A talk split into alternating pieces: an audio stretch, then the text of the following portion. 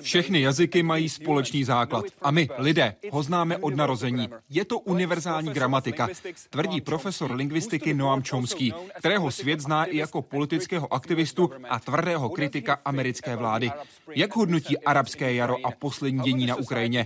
Co se v následujících letech změní v naší společnosti a na co si my máme v dnešním světě dávat největší pozor? Otec moderní lingvistiky je poprvé v České republice a v exkluzivním rozhovoru pro českou televizi bude odpovídat na vaše otázky. Pojďte za ním.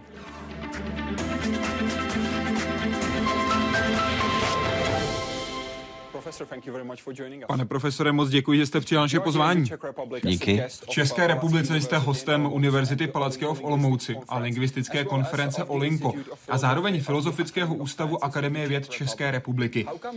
Jak to, že jste v České republice vůbec poprvé? Já jsem požádal o vstup už jednou předtím, ale zamítli mi žádost o výzum. V jakém roce? 1968. Proč bylo vaše žádost zamítnuta? To asi uhodnete sám. Vy znáte odpověď, nenechávejte mě hádat. Chtěl jsem navštívit Dubčeka. A dostal jste oficiální dopis, že nejste v Československu vítán? Ne, prostě mi to zamítli.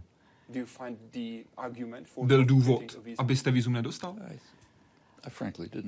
Popravdě jsem nečekal, že by mi to výzum dali, takže mě to nepřekvapilo. Věříte, že jste mohli být hrozbou pro režim? Evidentně si to mysleli. A vy jste si to myslel? No, doufal bych v to. Chtěl bych být hrozbou tomu režimu. Měl jste nějaký plán, jak pomoct lidem, kteří se stavěli proti režimu v roce 68? Dělal bych to jediné, co dělat můžu, a to je promluvit na jejich podporu. A to jsem chtěl udělat.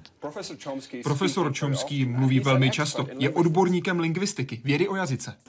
Na Pensylvánské univerzitě vystudoval lingvistiku a filozofii a některé průlomové myšlenky začal formovat už ve své doktorské práci. Přizdívka Einstein moderní lingvistiky prý není přehnaná. Ve druhé polovině 20. století Noam Chomsky navždy změnil pohled jazykovědců na gramatiku i jazyk jako takový. Bylo to v období eh, matematizace eh, vědy, ve společenských vědách poněkud opožděné a v tomto smyslu tedy opravdu Chomsky má eh, velký význam pro lingvistické bádání, jeho důraz na formální popis jazyka, to je něco, co tady předtím nebylo. Náš svět je tvořen ze slov a ta na sebe v mysli každého jednotlivce berou různou podobu. Třeba když řeknu větev, myslím tuto konkrétní větev. A až budu večer doma manželovi vyprávět, že jsme točili stand-up o větvi, on si může představit úplně jinou větev. Ta jeho možná bude ležet na zemi a třeba bude bez listů.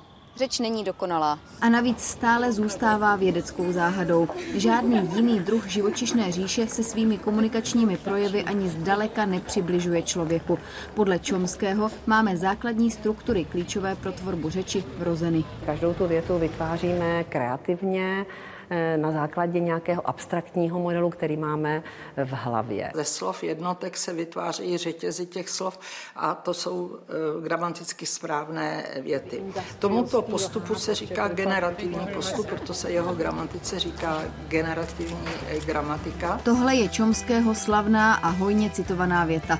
Podle formální gramatiky anglického jazyka naprosto v pořádku. Podle něj to, co je gramaticky správné a co není gramaticky správné, může rozhodnout jenom mluvčí. Mělo to jeden negativní i prvek v sobě, potlačil na, já bych řekla, na dost dlouhou dobu právě empirické studium jazyka. I proto čelí Čomský celé řadě odpůrců. Informatici ale na něj nedají dopustit. Nejobecnější typ čomského formální gramatiky je totiž základem většiny dnešních programovacích jazyků. Krajské štáby a Veronika Kvaková, Česká televize.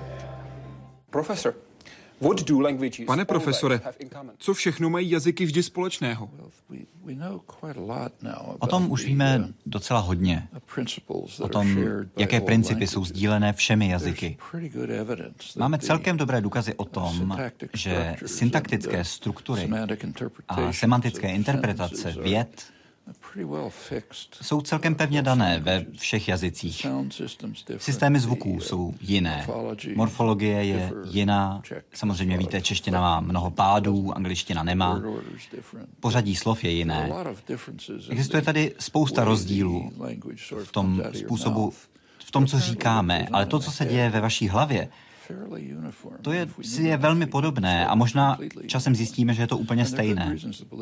A je dobrý důvod, proč si něco takového myslet. Jedním je to, že se to v podstatě nedá naučit.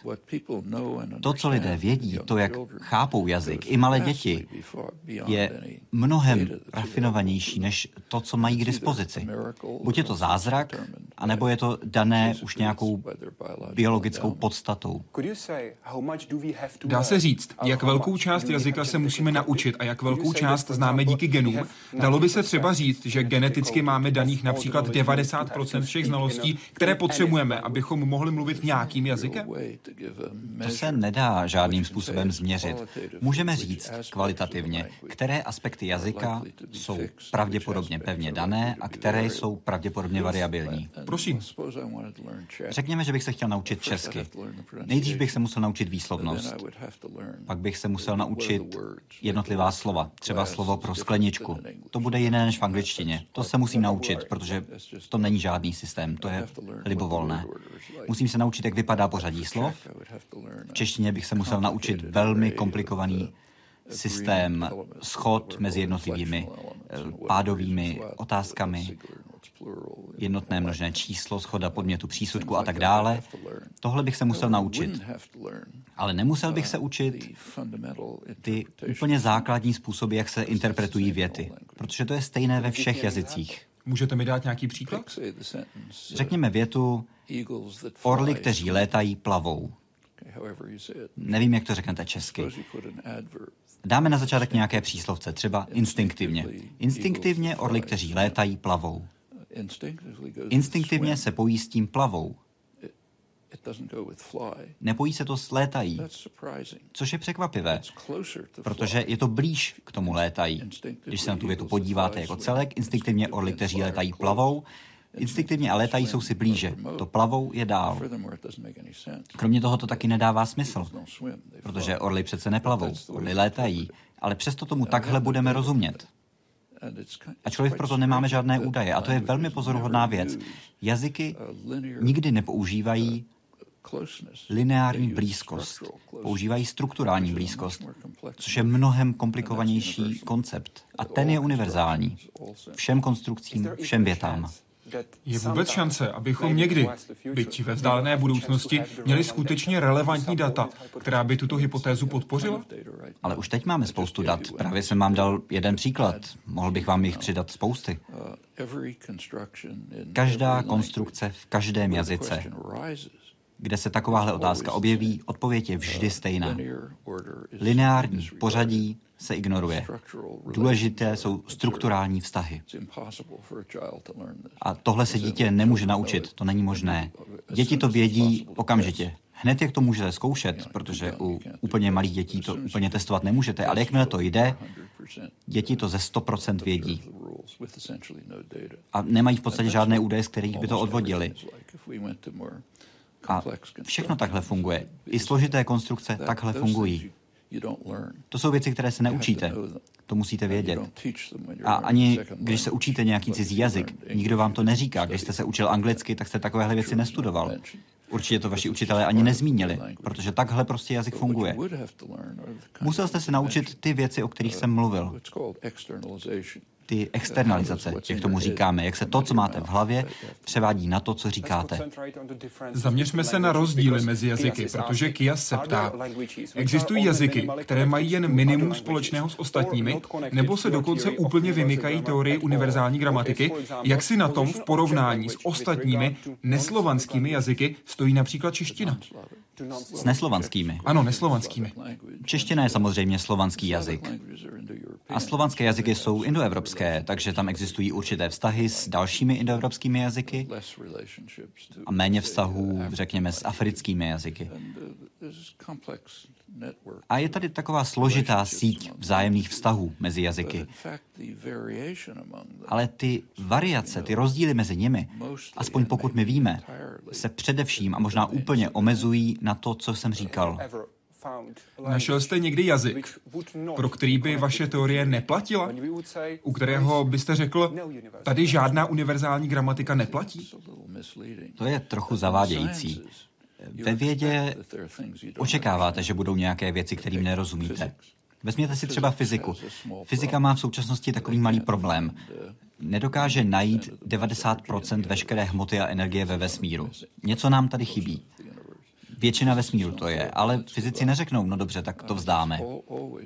Vždycky budou existovat věci, kterým nerozumíme. Takže pořád hledáte jazyk, pro který by vaše teorie neplatila. Samozřejmě, například angličtina. Angličtina má celou řadu rysů, které nikdo nedokáže pořádně vysvětlit. A to platí v každé vědě. Takže můžete říct, možná angličtina tomu neodpovídá. A je to celkem pravděpodobné. Teorie se pořád mění. A všechny empirické vědy takhle fungují. Teorie se mění, protože se dozvídáte nové věci. Takže ano, angličtina a čeština a svahilština mají spoustu rysů, které nejsou vysvětlitelné zatím. Pane profesore, zabýval jste se někdy problematikou vzdálenosti jazyků, tedy tím, které jazyky jsou si vzájemně nejvíce cizí. Může jít například o jazyky, které se výrazně liší třeba písmem, čeština, čínština, nebo onu vzdálenost a cizost určuje spíše gramatika. Vzdálenost mezi jazyky. Když se díváte na to, jak se ty jazyky píšou, to není úplně relevantní. Písmo je velmi nedávný vynález a velmi omezený. Ano, dnes je většina lidí umí číst a psát, ale dřív to tak rozhodně nebylo. A jazyky se nedají srovnávat podle toho, jak se zapisují. Existují dobré důvody pro to, proč čínština používá jiný typ písma než, řekněme, čeština. V Číně ten systém písma není fonetický. Říká se mu ideografický, jsou to znaky. A byly nějaké pokusy takzvaně romanizovat čínštinu, psát jí latinkou. Nebo klidně azbukou, to je jedno, ale je to problematické, protože to, čemu my říkáme čínština, je ve skutečnosti řada různých jazyků, které se od sebe tak liší jako jednotlivé románské jazyky, možná ještě víc. A když máte stejný systém písma, pak lidé, kteří mluví jiným jazykem, spolu mohou komunikovat alespoň písemně. To je trochu jako matematický zápis. 2 plus 2 rovná se 4. Vy byste to v češtině četli jinak, než já v angličtině. Ale když to napíšeme, rozumíme tomu oba. Význam je stejný. A ten zápis je shodou okolností univerzální pro všechny jazyky, což je užitečné. A v celé té čínské oblasti to, že existuje jednotný systém písma, umožňuje lidem, kteří mluví jinými jazyky, vzájemně komunikovat. Ale nijak to nesouvisí s tím jazykem samotným. To je otázka sociální a politická která se týká rozsahu jejich impéria a tak dále. To není lingvistický problém.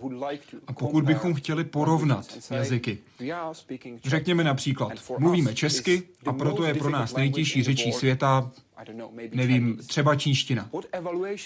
Jak to můžeme hodnotit? Jak můžeme porovnávat jednotlivé jazyky a říct, tenhle jazyk se nám bude těžko učit, pokud mluvíme třeba česky? To se v podstatě nedá nijak zjistit. Nejsou na to kritéria. Existují nějaká volná kritéria, ale každý je jiný. Jaroslav Pleskot se ptá přes Facebook. Dobrý večer, pane profesore. Jak by měl vypadat celosvětový jazyk? Spěje k tomu současný vývoj? Proč se nepodařilo zavést Esperanto? Tak jednak protože Esperanto vůbec není jazyk. Existuje taková iluze, že Esperanto je jazyk, ale není. Je to nějaký systém slov a pár pravidel k jejich výslovnosti, několik jednoduchých gramatických pravidel, ale pokud už neumíte mluvit nějakým jiným jazykem a využít své znalosti tohoto jazyka, tak nedokážete mluvit esperantem. Esperanto je takový běžný románský jazyk. Když si vezmete ten příklad, který jsem dával před chvilkou, když to řeknete v Esperantu, lidé vám porozumí. Ale to není žádná vlastnost Esperanta. Není to pravidlo v Esperantu. Prostě takhle jazyk funguje. A pokud už máte v hlavě nějaký jazyk, můžete využít těchto drobných úprav, ale není to sám o sobě jazyk. A samozřejmě jsou lidé, kteří si myslí, že by Esperanto mělo být univerzálním světovým jazykem, ale já si myslím, že to je velmi nepravděpodobné, že by to uspělo. Vy, když vyrůstáte v České republice, chcete se naučit nějaký mezinárodní jazyk, jaký si zvolíte? No ten, který jste si zvolil vy. Ale to je čistě z politických, mocenských důvodů. Angličtina je shodou okolností jazykem dominantní světové velmoci. A co kdyby tím dominantním jazykem bylo Esperanto? Mluvilo by se jim nejen ve Spojených státech a ve Velké Británii, ale také v Brazílii, Číně, Japonsku. Kdyby jeden slavný lingvista měl jeden takový známý komentář, když řekl, že jazyk je dialekt, který má svou armádu a námořnictvo.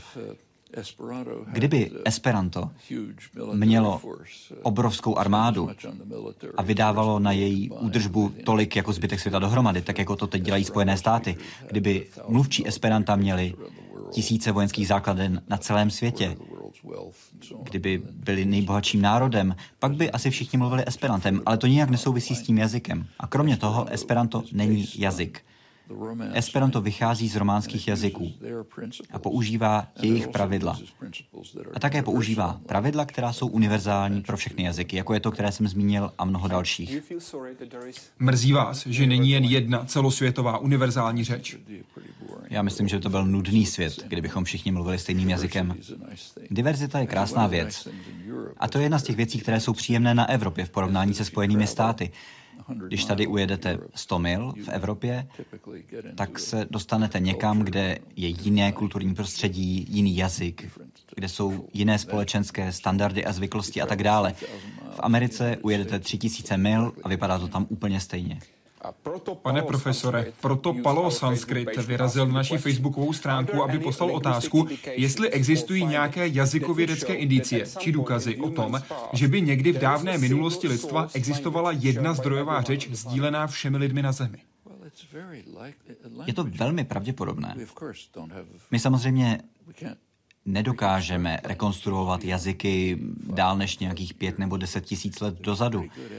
Nicméně máme docela dobré důkazy o tom, že jazyk se objevil poměrně nedávno z evolučního hlediska, někdy v průběhu posledních 100 tisíc let, což je hrozně málo. A předtím pravděpodobně žádný jazyk neexistoval, takže se něco stalo. Zhruba někdy v této době v důsledku čehož se změnil, změnila podstata lidského mozku. Takovým způsobem, že ranní lidé si vyvinuli kapacitu používat jazyk. A tahle změna by nastala u jednoho jednotlivce. Byla by to mutace a ty se nedějí ve skupinách. Takže tady byl jeden jedinec,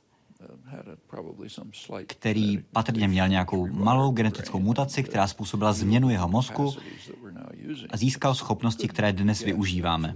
To je docela dobrá teorie. Je to jenom teorie, ale dobrá. A pokud je to pravda, pak v ten moment existoval jenom jeden jazyk. Právě tenhle. Jak dlouho to mohla být jen jedna jediná řeč na celém světě? Pokud je tohle pravda, pak pár generací. Protože co by se v takovéhle situaci stalo, je to, že tahle schopnost, ať už vypadala jakkoliv, by se nějakým způsobem začala šířit prostými dědickými mechanismy. A byly to tenkrát malé skupinky lovců a sběračů, a v téhle tlupě by se časem objevila určité procento lidí, kteří jsou potomky tohoto jednotlivce a kteří mají tuto schopnost. A v ten moment se mohli pokusit nějak vyjádřit to, co se dělo v jejich hlavě a nějakým způsobem to převést na zvuk. A to se dá dělat mnoho, mnoho různými způsoby, protože je to složitý kognitivní problém, který lze řešit mnoha způsoby. A díky tomu získáváte dojem, že existuje mnoho různých jazyků, ale v základu musí být všechny stejné. Dobrý večer, pane profesore. Jak se co nejrychleji a nejefektivněji naučit více jazyků najednou? Máte svůj osvědčený recept? Děkuji za odpověď. Nejefektivnější způsob, jaký známe, je se do toho jazyka ponořit tak je dobré být mladý. Pokud je vám deset a dostanete se do jiné země, i když se nebudete snažit, tak se ten jazyk naučíte velmi rychle. Když jste starší, je to těžší.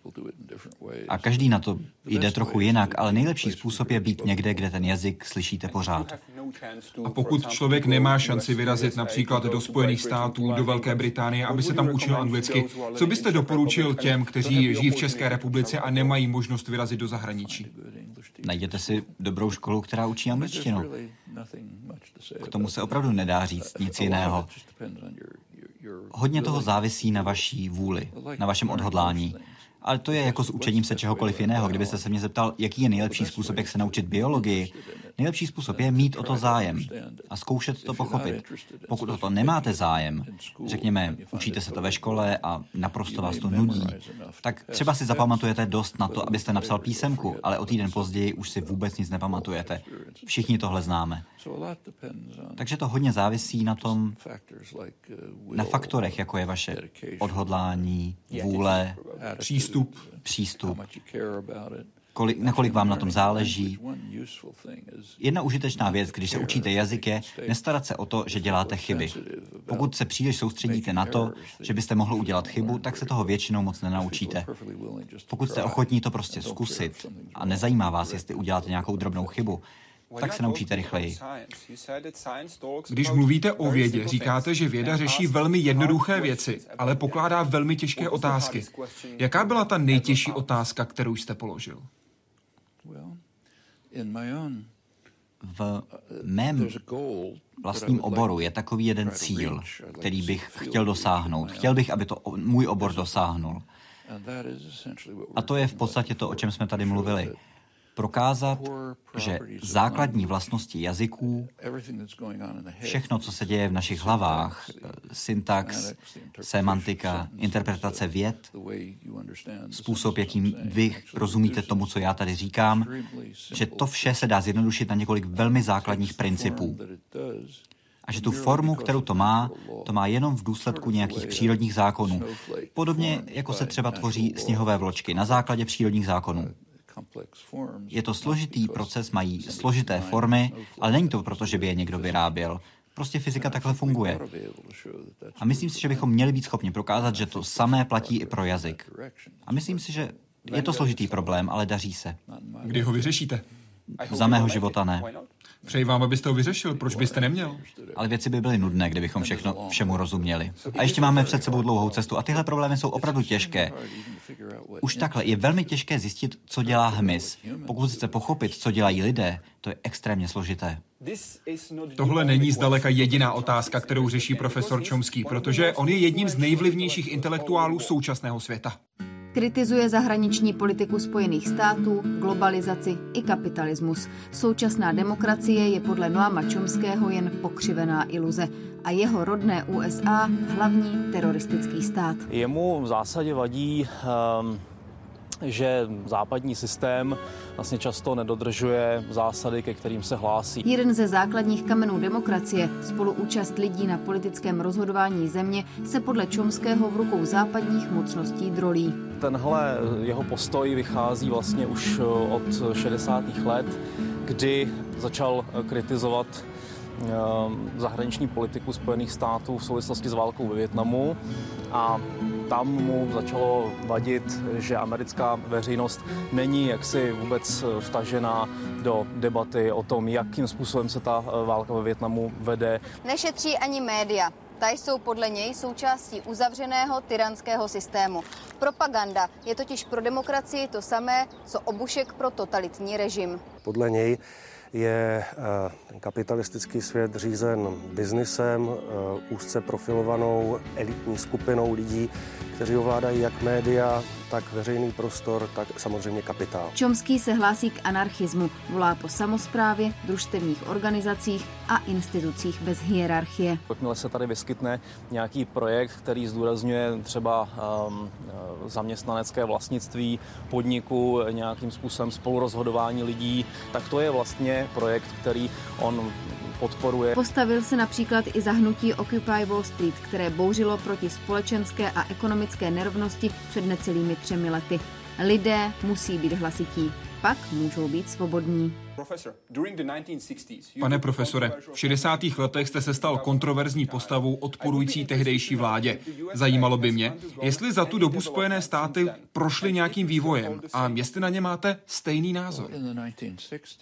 V 60. letech jsem byl výrazně proti největšímu zločinu, který se odehrál od konce druhé světové války, a to byla invaze Spojených států do Indočíny v níž zemřelo několik milionů lidí, byly zničeny tři země a páchaly se vše možné krutosti. A ano, byla to kontroverzní pozice, ale neměla být, to je přece naprosto základní.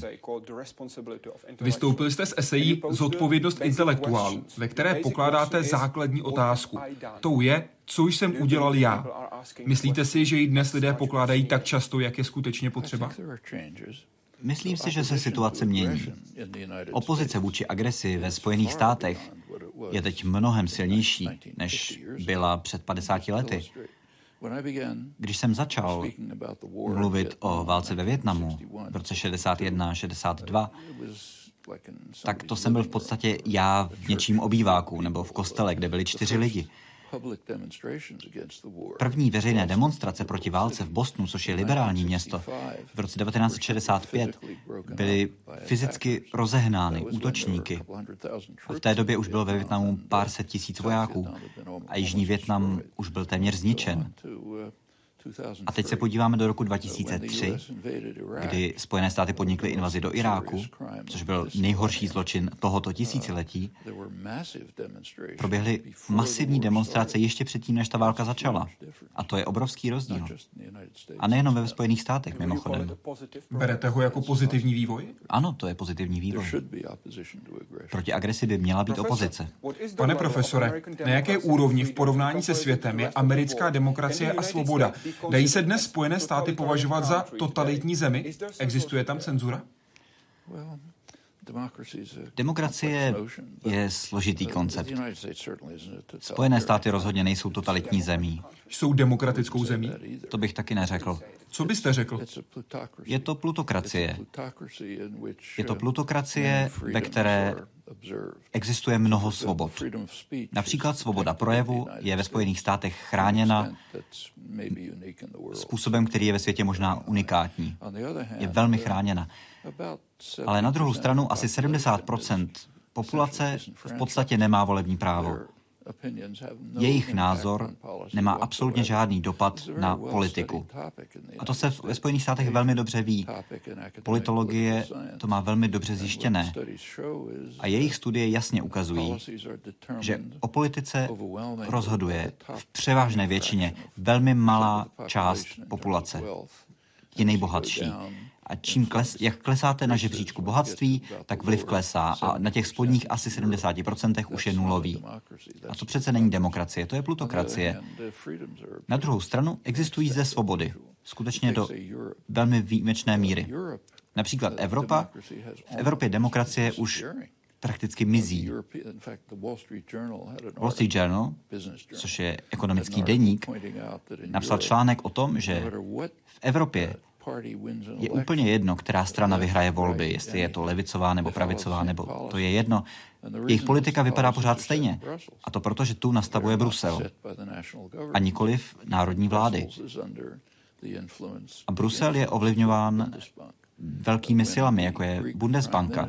Když řecký premiér Papandreou slušně požádal jestli by se nemělo v Řecku konat referendum o tom, jestli chce dodržovat politiku stanovenou Bruselem, tak se mu vysmáli ze všech stran. Protože proč by si měli lidé rozhodovat o tom, jaká, jak bude vypadat politika? Mohou si vybrat své zástupce v Evropském parlamentu. To ano, ale ti nemají žádný vliv. Politiku stanoví Evropská komise, která je nevolená, nikoli v Evropský parlament. A také Evropská centrální banka a Mezinárodní měnový fond, takzvaná trojka. A ti jsou nevolení. Když byl Monti zvolen v Itálii, s tím neměl nic společného veřejnost. Takže říkáte, že pokud by byl Evropský parlament posílen, měl silnější pozici než dnes? Evropský parlament nemá žádnou legislativní moc. Může vyjádřit své názory. Musí schválit návrh v rámci Evropského parlamentu. Ale nic se nestane. Rozhodne o tom trojka. A to se přesně děje v Evropě posledních deset let. Takže Evropský parlament je jen na okrasu? Je k ničemu? Není úplně k ničemu, ale nerozhoduje o politických zásadách. V Evropě? například eh, politika uskrovňování se. Tu nikdy neodsouhlasil parlament, tu určila trojka. A tahle politika je extrémně škodlivá pro společnost Evropy. Vyhovuje určitým sektorům společnosti, jako jsou evropské banky, evropské finanční instituce. A těm je jedno, jestli bude zrušen sociální stát. Ale o tom přece nerozhodují lidé. Takže jakou volbu máme my, Evropané? Co byste doporučil? Myslím si, že Evropa by neměla přijmout centralizaci moci a instituce, které se nikomu nezodpovídají. Podívejte se na červené a modré státy v posledních volbách, řekl jste v rozhovoru pro Salon loni v prosinci. Je to občanská válka. Strany změnily názvy, ale jinak je to pořád to samé. Sektářské strany, které nejsou postavené na sociálních skupinách, protože rozdíly jsou dnes úplně jinde. A přesně tak to je. Podívejte se na červené a modré státy, podívejte se na historii občanské války a je to v podstatě stejné. To, co se stalo, je to, že občanská válka nikdy nebyla vyřešena. Po konci občanské války politické strany se staly sektářskými stranami. Nevycházely ze sociálních tříd. Proto nemáme ve Spojených státech žádnou stranu práce. Existoval takový slogan. Volíte tak, jak jste stříleli. Pokud jste bojovali na straně konfederace, pak jste demokrat. Pokud jste bojovali na straně severanů, pak jste republikán. A v, někdy v 70. letech se to otočilo. Takže teď to jsou republikáni, kdo zastupují tu někdejší konfederaci. A není to úplně přesně stejné, ale je to velmi podobné. A tenhle systém stran je jeden z důvodů, proč je americká demokracie tak trochu rozbitá. Není to ten hlavní důvod. Hlavní důvod, jak už jsem řekl, je to, že rozhodovací moc je soustředěna v malé hrstky, velmi malé hrstky lidí, těch nejbohatších, což samozřejmě znamená korporátní sektor. Právě tohle jste popsal pro Le Monde Diplomatique v srpnu 2007, kdy jste řekl, ty organizace jsou tyrani, jde o velké korporace. Jsou tou nejbližší věcí k totalitním institucím. A k tomu jste přidal, že jejich pozice ve Spojených státech je velmi silná a že se chovají jako predátoři. Ano, samozřejmě, že jsou totalitní. Taková společnost je systém, ve kterém moc je na vršku. U představenstva, u generálního ředitele a jejich příkazy postupují směrem dolů na nižší úrovně manažerů až úplně dolů a ve spod máte možnost, že se tomu podvolíte nebo ne. A to je čistá totalita. A vy věříte, že tenhle totalitní režim je dnes ve Spojených státech, že tyto korporace řídí stát? To ale neznamená, že Spojené státy jsou totalitní společnost, protože nejsou. Je tady velká míra osobní svobody, která není dokonalá, ale relativně vysoká. Ale tyto instituce jsou interně totalitní. Jsou velmi úzce provázané mezi sebou. Je to systém, ve kterém jsou takzvané oligopoly. Několik obrovských společností vzájemně provázaných. A tím ty mají obrovskou moc. A to je struktura rozhodovací moci ve vládě. Pane profesore, jak hodnotíte zahraniční politiku Spojených států v posledních letech? Opravdu hájí demokracii a svobodu ve světě, nebo spíše sledují své vlastní zájmy? Souhlasíte s vojenskými intervencemi učiněnými v posledních letech? Irák, Afghánistán, Libye? Irák byl nejhorší zločin tohoto století, alespoň zatím. Byl to obrovský zločin Spojených států a Británie, kteří podnikli invazi do Iráku bez jakéhokoliv věrohodného důvodu. Zemřeli tady stovky tisíc lidí, miliony uprchlíků museli opustit své domovy a svou zemi. Značná část země byla zničena. Vyvolali zde konflikt mezi sunity a šíity, který tady dříve neexistoval. Bylo tu napětí, ano, ale až potom se z toho stal velký konflikt, který teď dělí Irák vedví. Celý region to ničí. A to je obrovský zločin. Můžeme si vzpomenout na rozsudky v Norimberku, které definovaly agresi. A když jste tenhle argument použil v roce 1990, tak jste napsal, pokud by byly norimberské zákony uplatněny, což znamená pravidla pro určení toho, co je válečným zločinem, potom by každý poválečný americký prezident byl oběšen. To je blízko pravdě. Co to znamená blízko pravdě, když přesně tohle píšete na svém webu? Protože můžeme diskutovat, jestli třeba Carterovy zločiny, které byly závažné, byly natolik závažné jako to, za co se v Norimberku dával trest smrti, ale závažné byly. Takže věříte, že všichni pováleční prezidenti Spojených států si zaslouží zemřít? Já si nemyslím, že si kdokoliv zasloužil zemřít, ani v Norimberku. Já nevěřím v trest smrti. Ale řekl jsem, že kdyby se dodržovaly stejné principy, kdyby byly provedeny stejné rozsudky jako v Norimberku, někde je to zjevné. Třeba Kennedy a Bush, Větnam a Irák. To jsou dva příklady, o kterých, o kterých už jsme mluvili. A to byla jednoznačná agrese. To se nedá nijak ospravedlnit. V jiných případech je to diskutabilní, třeba Nixon a Kissinger.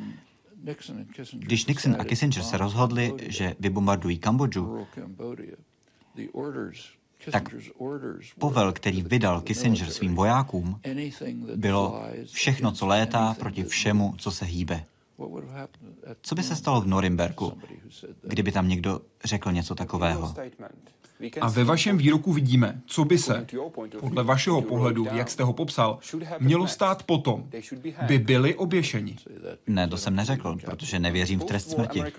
Pováleční američtí prezidenti by byli oběšeni. Podle standardů Norimberského soudu. A Norimberský soud v ten věříte? Věřím v rozsudky, ale ne v to rozhodnutí někoho pověsit, protože nevěřím v trest smrti. A Norimberg, který ze všech těch poválečných tribunálů byl ten nejméně problematický, sám o sobě byl velmi problematický.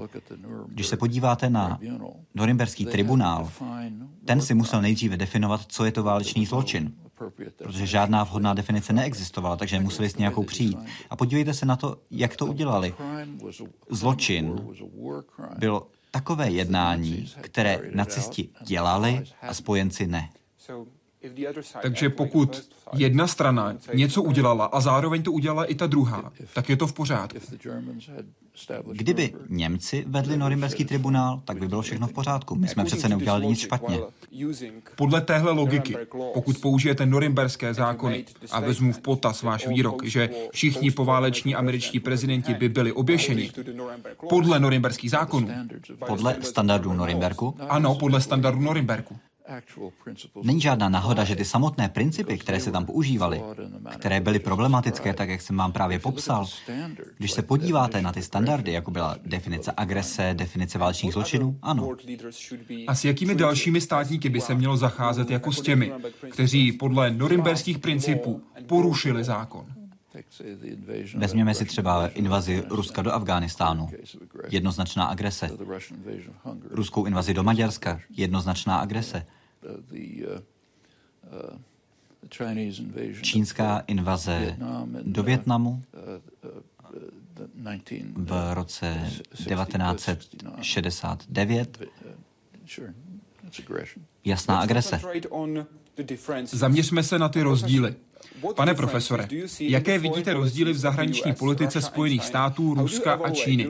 Jak hodnotíte úroveň svobody jednotlivce v uvedených zemích? Například možnost kritiky či protestu proti vlastní vládě, možnosti změny v zemi cestou občanské iniciativy. Je to mnohem vyšší ve Spojených státech, samozřejmě. Pokud je srovnáváte jak s Ruskem, tak s Čínou. Samozřejmě. Co si myslíte o úrovni svobody, svobody slova v Rusku? Je omezená. Jak jsem řekl, individuální svoboda, svoboda projevu je chráněna mnohem více ve Spojených státech než vlastně kdekoliv jinde. Rozhodně víc než v Británii. A vaše hodnocení situace v Rusku a Číně? Je to tam horší, samozřejmě. Teď slavíme výročí masakru na náměstí Nebeského klidu. To ukazuje, jak vypadal disent v Číně. Co si myslíte o ruské reakci na vyjádření Andreje Zubova, který byl vyhozen z Moskevské diplomatické akademie, protože kritizoval jak jste to nazval, anexi Krymu. Konkrétně přirovnal anexi Krymu k chování Německa v roce 1938. Jak se na to díváte vy? Měl být vyhozen? Rozhodně ne. Postavil jste se za něj veřejně? Na světě se dějí miliony věcí, ke kterým se nijak nevyjadřuji. Teď se můžete jasně vyjádřit. A neměl být vyhozen, už jsem se vyjádřil. Myslíte si, že by mu měla být nabídnuta jiná pozice? Myslím si, že ano. A také kritici amerických zločinů by měli dostat nová místa. Ale to se samozřejmě nestane. Podle vašeho názoru byl útok na Krym invaze? Ano. Udělal podle vás Vladimír Putin velkou chybu? Chybu? To... Když to byl zločin, nebyla to chyba? Zločin nemusí být nutně chyba. Skutečně? Vezměte si třeba německou invazi do Ruska během druhé světové války.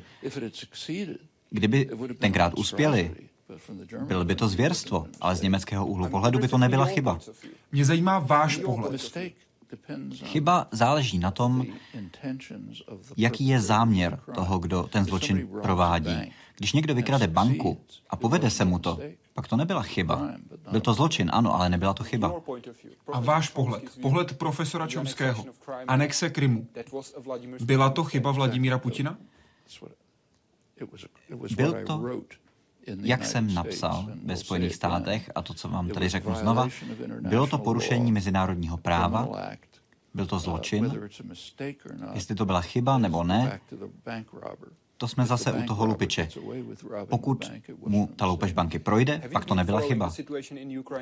Sledujete podrobně dění na Ukrajině? Jaký máte názor na to, co dělají Západ a Putin? Současná situace, nejen Krym, ale i současná situace, Doněnská, Luhanská oblast. Máme takovou zajímavou západní perspektivu tady. Rusko se jednoznačně pokouší ovlivnit to, co se děje na východě Ukrajiny. A Rusko má své vojáky poblíž, v Rusku. Západ se jednoznačně pokouší ovlivnit, co se děje na západě Ukrajiny. A Spojené státy a NATO provádějí vojenskou mobilizaci v Polsku a tak dále na hranicích s Ruskem. Ale to přece není srovnatelná situace. Tohle jsou hranice Ruska. Rusko nemá, neprovádí žádné mobilizace v Mexiku a v Kanadě.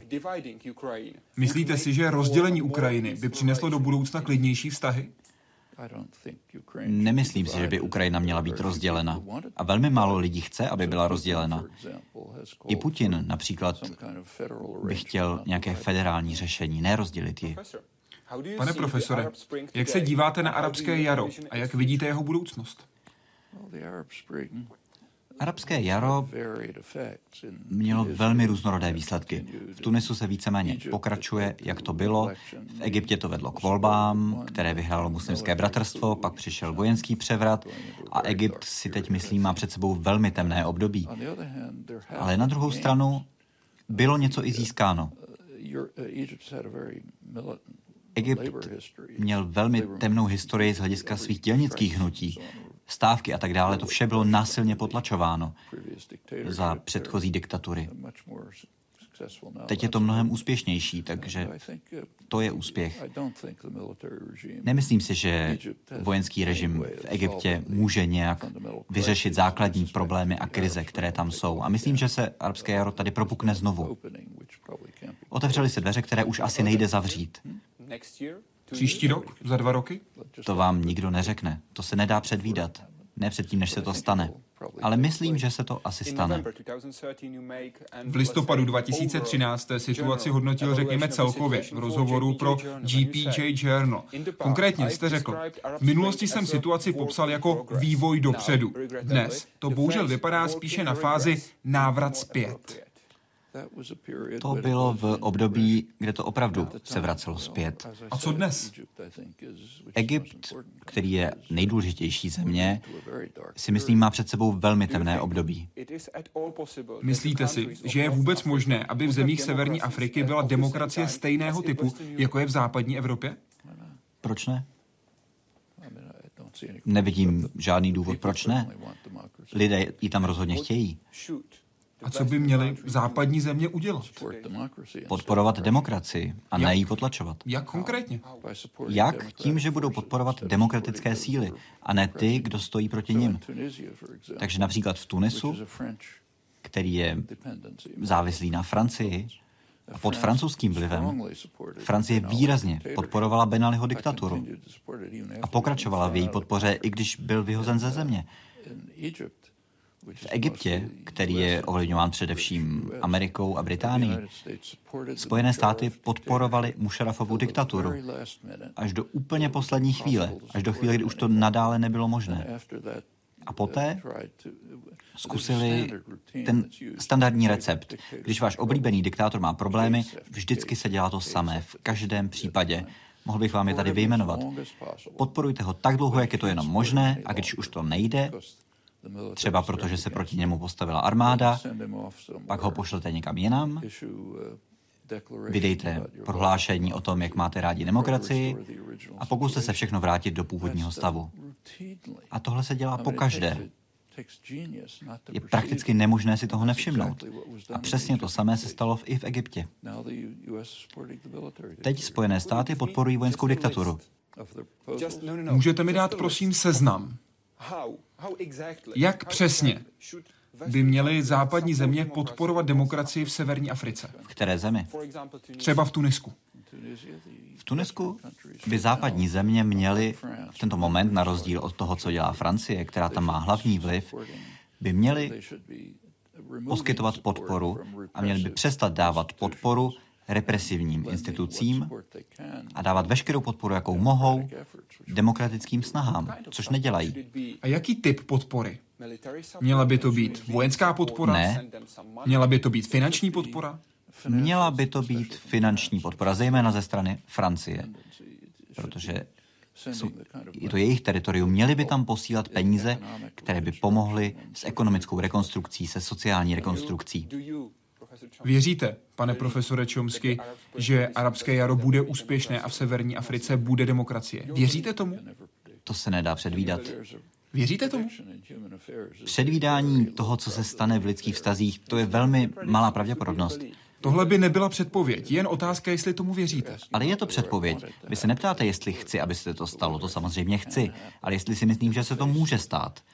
Vzhledem k tomu, co se tam děje. A těžko říct. Podívejte se na to, jak se podporuje demokracie.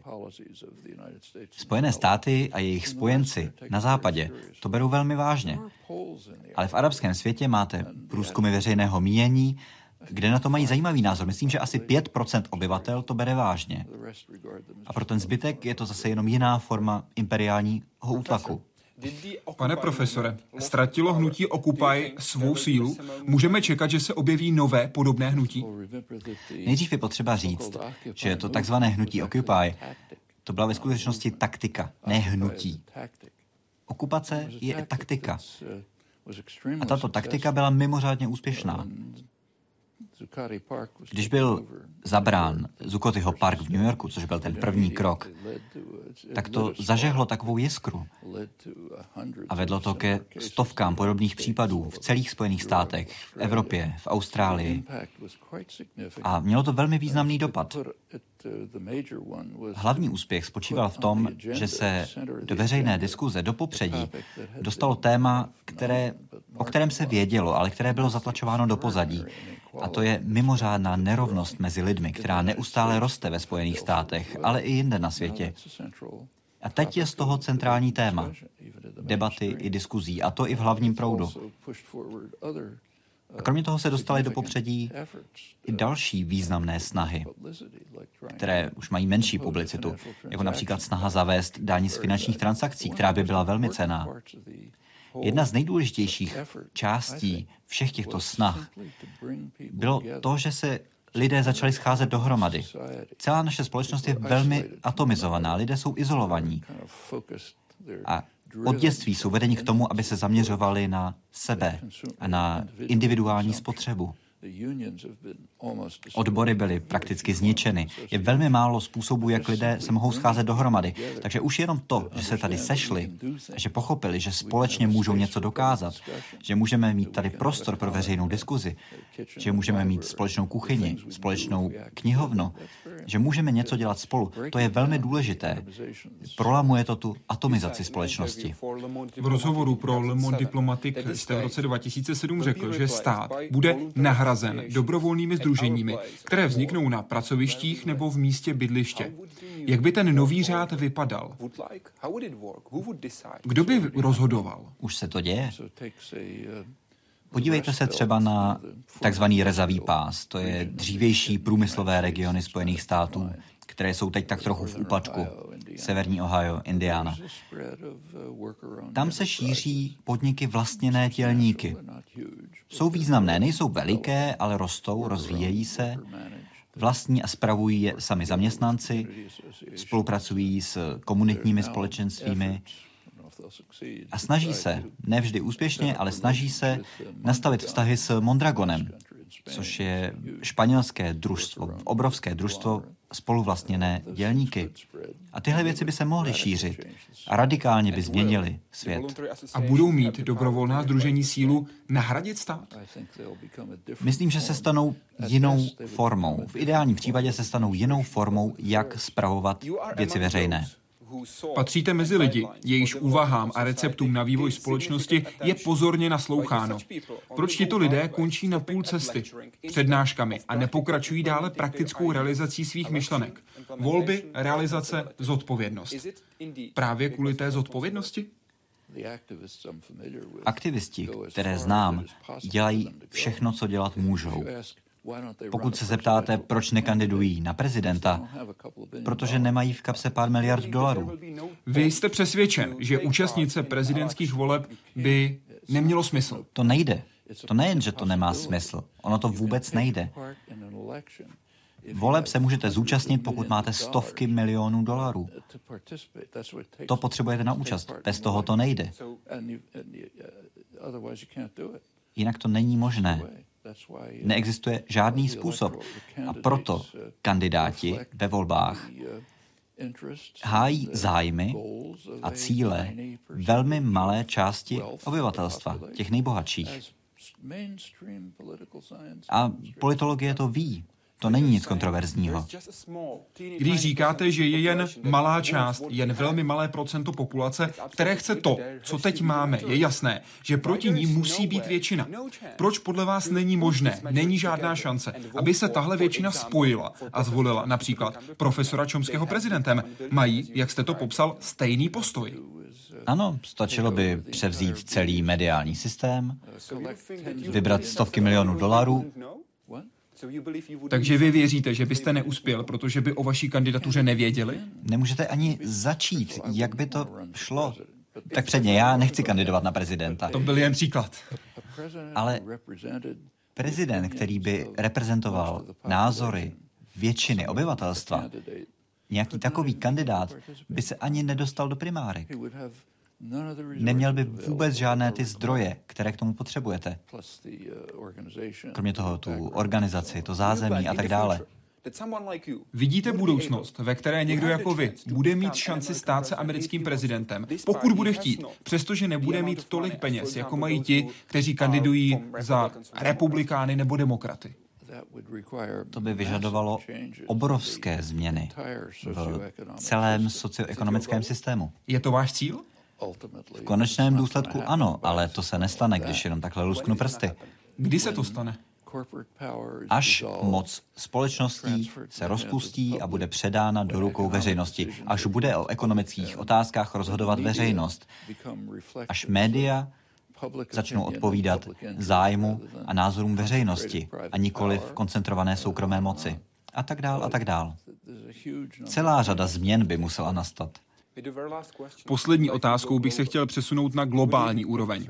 Co považujete, pane profesore, za největší hrozbu v současném světě? Máte řešení? Ano, existují dvě hrozby, které jsou obrovské. Jedna z nich je jaderná válka. Je zázrak, že jsme vydrželi až takhle dlouho. A zhoršuje se to.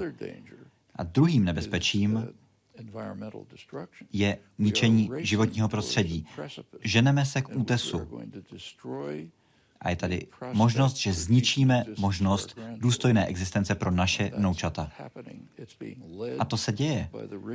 A vedou to ty nejbohatší, nejsilnější, nejvzdělanější státy celého světa. Ty, které mají největší výhody, především Severní Amerika, Anglie. Musíme chápat, že v té morální aritmetice současného neoliberálního kapitalismu nemá osud vašich vnoučat v podstatě žádnou hodnotu v porovnání s potřebou zajistit větší zisk zítra. Takže se musíme změnit. Obrovsky a rychle, protože nemáme moc času. Jinak vyhyneme? Tohle je poprvé v historii lidstva, kdy existuje reálná možnost, že si zničíme možnost důstojné existence. A to nejenom ve vzdálené budoucnosti. Pane profesore, moc děkuji za rozhovor. Děkuji. A děkuji vám, že jste byli s námi. Doufám, že se vám vysílání líbilo. Pošlete nám prosím své hodnocení. Můžete přes web nebo Facebook. Přeji dobrý večer.